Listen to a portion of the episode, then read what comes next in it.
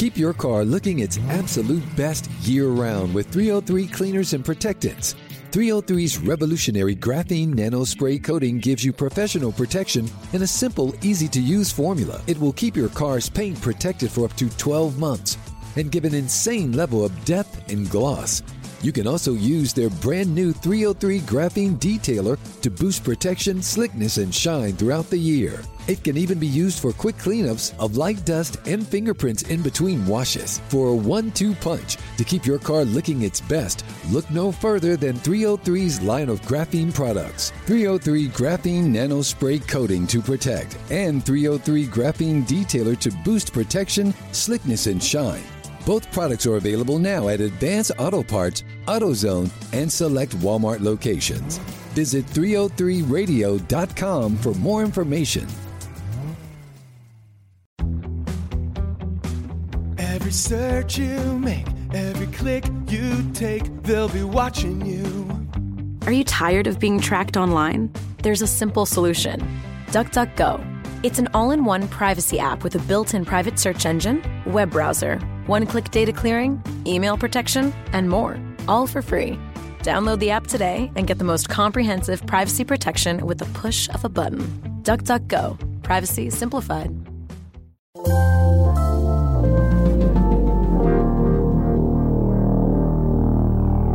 Bradfo Show. That's my open. That's what they used to call me, Swivel Hit Bradford. That's my open. I'm Okay. waiting for you to So what- justify your stupid opinion. Bradfo Show. That's delicious. Not how we wanted to have the hundredth episode of the Brad Bradfo Show, but I guess it's it's uh, it's good in the sense that we are able to honor a great man, and that great man was Nick Cafardo. Uh, we are going to go around the horn here with some people who knew him best, and that's Sean McAdam, Jimmy Golen, Ian Browne, and you know, guys, I just start with the fact I know that a lot of people are, are going through their memories of Nick and and their the originations of their relationships. I'll just start with this. I'm going to say the other day I watched him interview Steve Pearce. And when I'm watching him interview Steve Pearce, I'm thinking, man, like that is pure Nick. Like how he's getting Steve Pearce to engage, how he's getting great answers from him. I'm looking at him from across the clubhouse, how he had that conversational way about him. I talked to, to a manager uh, last night, and he said, you know, Nick was just great about massaging information out of you, right? And I thought that was such a great way to say it. But that was my last image of Nick as a professional, and I think it was just so perfect. But you guys, you I'll just let you go about you know where you you if you want to have your stories, if you want to have your memories, if you want to anything you want to do Nick Cafardo, that's fine with me, Sean. Uh, thanks, Rob. Um, it- it's an honor to to uh, well, it, it was an honor to be a, a good friend of Nick's uh, for a long time. Uh, uh, for the 31 years that I've covered the Red Sox, Nick was there for all but a handful, uh, except for the stretch where he went to the Patriots beat. Um, and um, uh, you know, we, uh, like all of us, we, we spent uh, an incredible amount of time um, together. Uh, the, the cliche that you hear from uh, ball players and people in the game is, you know, we spend more time with our coworkers sometimes than our actual family, and that was true of me and Nick because. You know, it's a long season from spring training through the postseason, and you're sharing cabs and flights and and uh, in the same hotels and in the same press box and having dinner together. And uh, you know, I'll, I'll I guess what I'll remember two things about Nick. Uh, one was his work ethic, and the other was his humanity. Um, you know, he seldom took a day off. He was here for all of spring training didn't leave, didn't go home, uh, and did the vast, vast majority of the 162 games. He seemed tireless at times. Uh, he may have been 62, um, but um, it, it was not anything that uh, that slowed him down. He still had the same appetite for the job and the same love for the game as I as he did when I met him better than 30 years ago. I, remember one of the first road trips I ever took uh, back in 1989. Uh, Nick had been on the beat for a few years. He was still working for the Patriot Ledger at the time. Uh, I knew him a little bit socially, but not a whole lot. And um, as many who just start on the beat were, I was green, naive, didn't know what the hell I was doing. And one day in Chicago, in the press box at the old Comiskey Park, he tapped me on the shoulder and said, Step into my office and I went into the back of the press box and he tipped me off about something that was going on. I think with Oil Can Boyd, if you can imagine that, something going on with Oil Can Boyd, um, and said uh, that Oil Can was going to be suspended or taken out of the rotation or going home or something. And it was a small act of kindness that I uh, that I never forgot. It was certainly something that uh, doesn't happen often here, where you share information of a story that you have by yourself with some newcomer who didn't even know what was going on at the time. And to me, that was a huge window into into who Nick was. He was not about, uh, uh, you know, uh, having the story by himself all the time. He was uh, totally selfless, and he was looking out for somebody who didn't know any better in his first weeks on the job. And um, you know that was uh, one of my first remembrances of Nick, but it remains one of my last. And uh, and I just know the the pride that he uh, uh, took in his uh, family and his children. Uh, you know the the glow he had when he spoke about his grandchildren. He and I were talking recently. My daughter's expecting my first grandchild in a few weeks, and uh, Nick was telling me how much I was going to love being a grandparent. And you know the, the the really sad thing is here, as Steve Buckley and I had dinner last night, and uh, Buck at one point said, you know, Nick should have had 20 more years with his grandkids, and it's um, it's just a shame that, that that's not the case. Um, we uh, we will miss Nick greatly, um, and so will readers. Uh, he was a constant, unyielding, steadying force on the beat, and um, it was my privilege to be his colleague and good friend. Thanks so much, Sean. And you know, it's there's so many things that we we are talking about Nick. And in a second, Jimmy Golen, the Associated Press, um, is here as well. He's known Nick forever. But you, you talk about going to dinner with Buck last night, and and I think when we went to dinner, when all we had dinner last night, we're looking at Twitter, we're looking at social media. It was incredible. It was insane how number one, the amount of people throughout the world throughout baseball, the world, uh, were re- reacting and reflecting, but also how consistent the theme was, which was the nicest guy, the guy who had no enemies, the guy, as you said, Sean, will do anything for anybody. I mean, that's pretty cool.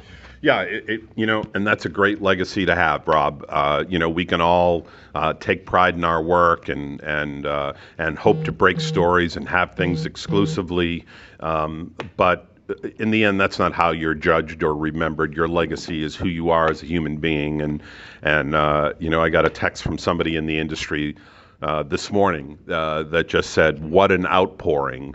That's all the that's all the, the the the text message said. I knew exactly what he meant. I knew exactly what he was referring to, and I sent a quick message back. I said, "Not surprising. There was no one who didn't like Nick Cafardo. Uh, he was truly a, a man without." Never mind enemies, even people who just you know didn't like him. That those people didn't exist. Uh, you may not have known him as well as some of us did, uh, but the the respect that uh, people had for him was universal, and so was the respect for him as a person and his, you know, his unique brand of, of kindness and selflessness. All right, Jimmy. Jimmy Golen, you've known him for a long, long time. I'm glad you're here because you you're one of the people I know that when I first started to get to Nick, know Nick, that was around you know mid '90s, and you were around a lot. Uh, so uh, is it's tough that you are here in spring training, but I guess uh, it's good that you're here to reflect on some of your memories. Yeah, I mean, I just want to follow up with what Sean said, which is, you know, and this won't come as a surprise to people who are listening to this, but a lot of sports writers are assholes, and um, you know, there's a lot of backstabbing and people talking about each other in the press box. And, uh, you know, Nick was, there's nobody who didn't like Nick. And, um, uh, you know, the stories, you know, when someone dies, you hear outpouring of, of, you know, nice comments and affection for them. But it's, it's all really genuine in this case because there's just, there's just no way you could not like him. He was, he was friendly. And you, and you hear stories from, uh, young people on the beat. I started, I think, the same year as you, Rob, in 1995, and you know, Nick was, you know, kind of, you know, took everyone under their wing, under his wing, and, and helped them out and things like that. And you know, whether it's in the clubhouse pointing pointing you to a player who might be good for a story, or uh, you know, just you know, having dinner when you're down there for the first time and, and you don't know what's going on.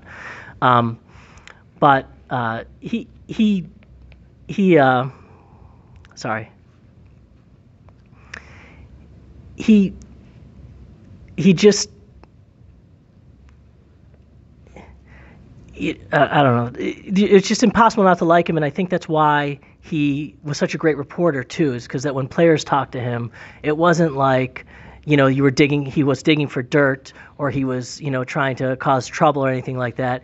He would just you know chat with them, and and and eventually he would come away with a story. And you know back back when I started, and and um, you know, the the Globe and the Herald would would uh, fly down their hard copies of their newspaper to newspaper boxes outside the ballpark, and the only way you would know if someone had something that you didn't have is Free you would internet. yeah you would go buy the put your quarter in the machine a quarter probably and and buy the paper and say oh you know Nick had this and I now have to spend my day chasing something Nick had and there was always something because he was always uh, you know, he was always on top of the story, and, and I think it those two things are related. That because he was just such a genuine, nice guy, the players took to him, his colleagues took to him, and the readers obviously have taken to him as we've seen, you know, the past day.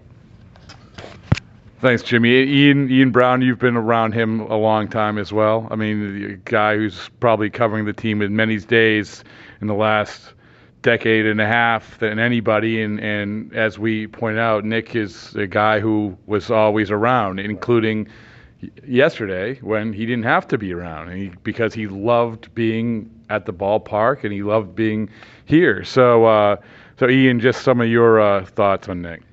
Yeah, it's actually kind of unique uh, how I first came to know of Nick. Uh, my very first job was as a paper boy, uh, delivering the Patriot Ledger. Uh, I was about 12 years old, and when I was walking down this mile street delivering these papers, I would open one of them up and flip open the sports page. And Nick was the uh, was the Red Sox beat writer at the time, and just would read him every day.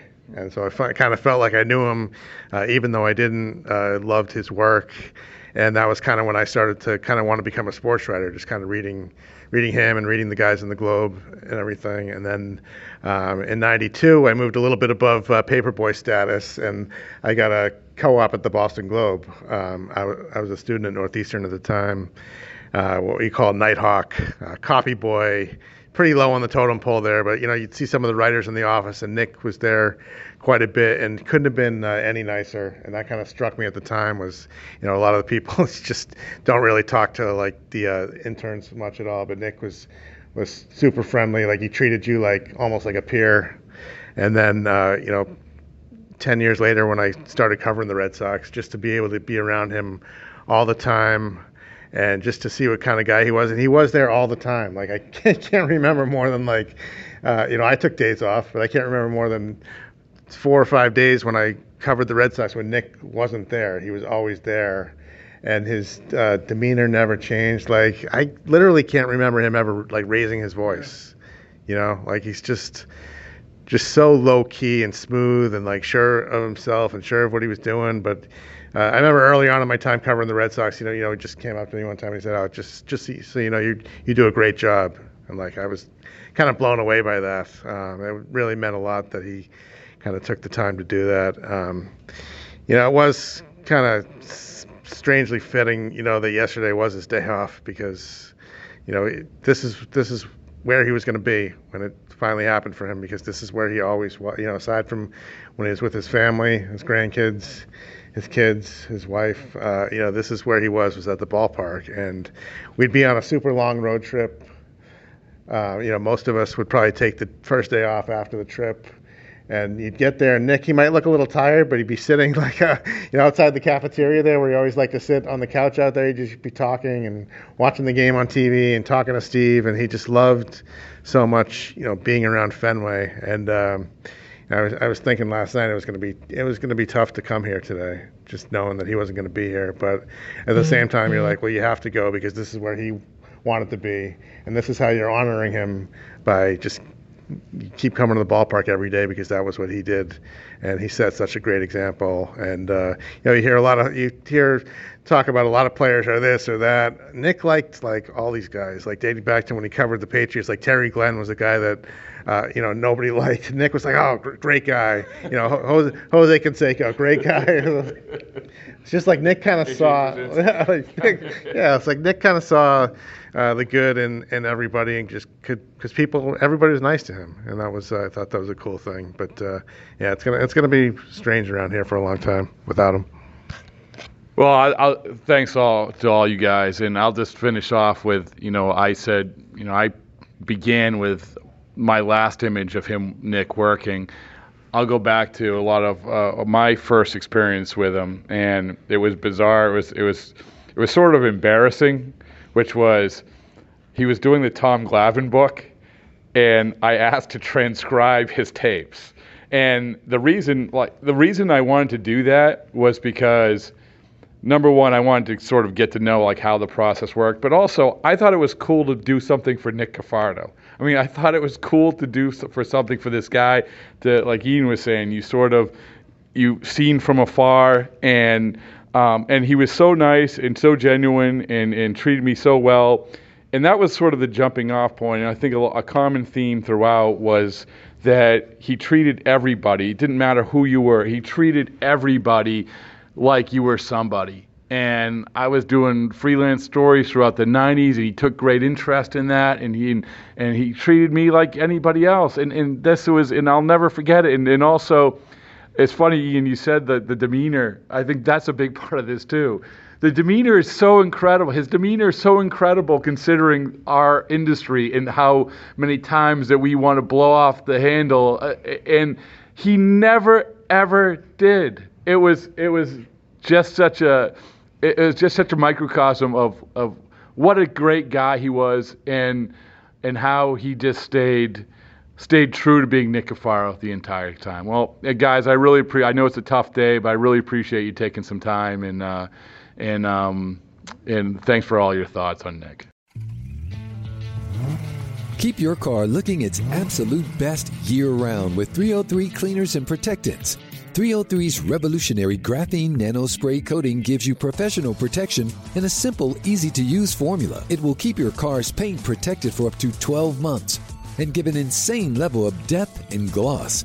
You can also use their brand new 303 graphene detailer to boost protection, slickness, and shine throughout the year. It can even be used for quick cleanups of light dust and fingerprints in between washes. For a one two punch to keep your car looking its best, look no further than 303's line of graphene products 303 Graphene Nano Spray Coating to protect, and 303 Graphene Detailer to boost protection, slickness, and shine. Both products are available now at Advance Auto Parts, AutoZone, and select Walmart locations. Visit 303radio.com for more information. Every search you make, every click you take, they'll be watching you. Tired of companies like Google and Facebook watching everything you do online? There's actually a simple solution DuckDuckGo. It's an all in one privacy app with a built in private search engine, web browser, one click data clearing, email protection, and more, all for free. Download the app today and get the most comprehensive privacy protection with the push of a button. DuckDuckGo. Privacy simplified. We all remember that one professor, the one everyone on campus had to take no matter what subject they taught because how much fun their class was. What if we told you there was a streaming service that had all those professors? One Day University has every must have professor from the best colleges all across the country. One Day University, the most fun talks from the most fun professors. Available live and on demand. No homework, just the most fun you'll have while learning. Get a special offer at onedayu.com slash odyssey.